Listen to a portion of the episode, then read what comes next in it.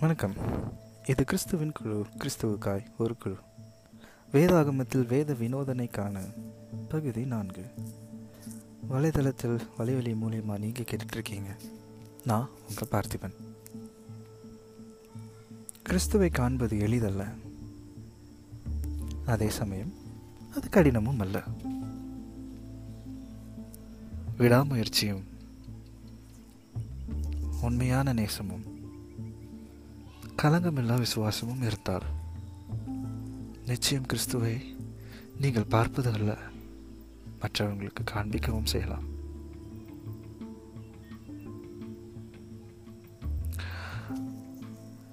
குரல் ஒடுக்கும் இந்த காலத்தில் தலைக்கு மீது வேலை. நான் செல்ற பாதை இதுதான் அப்படின்னு நான் நிதானிக்கிறதும் சில வேலைகளில் அது நான் இடறி விழுகிறது இன்னதில் என்று தெரியாதிருப்பதும் உலகத்தில் இருக்கிற இருள் தானே.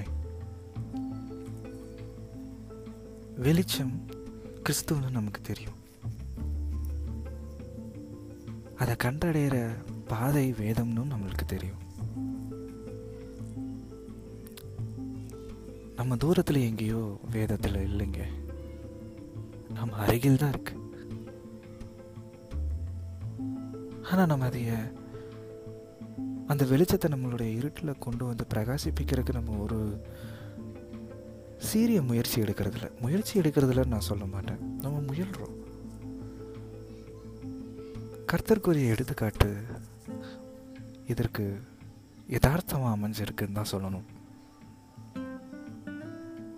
ஒரு விதை விதைக்கிறவன் அந்த விதையை எடுத்து செல்லும்போது சிலது வழியில் விழுகுது. யதார்த்தம் தானே சிலது முச்செடிகளில் கூட உழுதுருது. இதுவும் வழியில் போகிறப்ப முள்ளுச்செடி இருக்கக்கூடாதுனால எதுவும் இல்லையே. சிலது பாறையில் விழுகுது. அவன் மலை மேலே கூட ஏறி வரலாம். தவறில்லை. கடைசியா அவன் பாதை எங்க வந்து முடிவடையுதுன்னா பண்படுத்த நிலத்தில் முடியுது.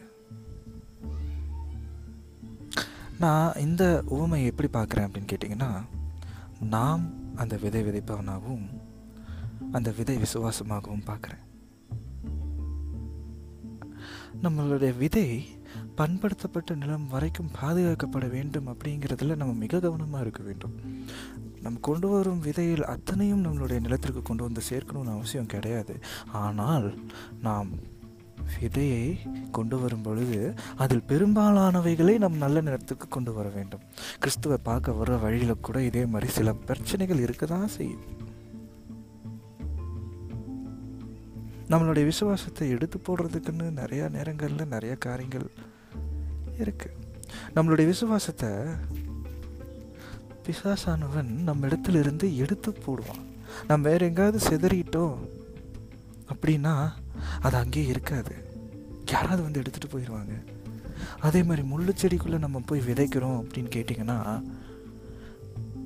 அந்த விசுவாசம் நிச்சயமாக அங்கே பலன் தராது. நம்ம போய் விசுவாசத்தை வேற எங்கேயோ விதைக்கிறோம். யார்கிட்டயோ கொடுக்குறோம். அவங்களுக்கு அது செழிப்பாக இருக்கலாம். முள் அங்கே செழிப்பாக வளரலாம். ஆனால் நம்ம விசுவாசம் அங்கே செழிப்பாக வளரணும்னு அவசியம் இல்லையே. அதே மாதிரி தான் நம்ம துவண்டு போய் நிற்கிற நேரத்தில் உடைந்து போன நேரத்தில் நமக்கு கண்ணுக்கு தெரிகிற அந்த அற்பமான விஷயங்களின் மேலே விசுவாசத்தை விதைக்கிறோம். ஏதோ ஒரு விஷயத்துக்கு அடிமைப்படுறோம். நம்ம இந்த பிரச்சனையிலேருந்து வெளியே வரணும் அப்படிங்கிறதுக்காக அந்த விதை அங்கே சிந்தது. ஆனால் அது அங்கே வளர்வதற்கான ஒரு சூழ்நிலையே இல்லையே. நீ ஏதோ விஷயத்துக்கு அடிமையாகிற அப்படின்னா அந்த பிரச்சனை அங்கேருந்து வெளியே வர்றதுக்கான ஒரு பாதை உனக்கு சொல்லாது. அதுக்கு இல்லாமல் இன்னொரு பிரச்சனையில் தான் உன்னை மாட்டி விடும் இதையெல்லாம் தாண்டி உன் விசுவாசத்தை பாதுகாத்து எடுத்துகிட்டு வந்தால் தான் கிறிஸ்து என்னும் நல்ல நிலத்திலே உங்களுடைய விசுவாசத்தை விதைக்க முடியும். அங்கே தான் உன் விசுவாசம் ஒன்று நூறும் ஒன்று அறுபதுமாய் பலன் தரும். விசுவாசம் அது கேடயம். அந்த கேடயத்தை நீ எவ்வாறு பயன்படுத்துகிறாய் என்பதில்தான் கிறிஸ்துவின் மீது நீ எவ்வளவு தூரம் நிலைத்திருப்பாய் என்பது இருக்கிறது. பாடுகள் ஏன் வருது? அப்படிங்கிறத நிச்சயமாக நான் அடுத்த பகுதியில் சொல்கிறேன் விசுவாசத்தை பாதுகாக்கிற முயற்சியில் இறங்குங்க. ஒரு விஷயத்தை ஆரம்பிச்சுட்டு நீங்கள் அதை இடையில விடாதீங்க. எவ்வளவு போராட்டம் வந்தாலும் எவ்வளவு நிந்தை வந்தாலும் கர்த்தருக்காய் ஓடுங்கள். விசுவாசத்தை பிடித்து கெட்டியா?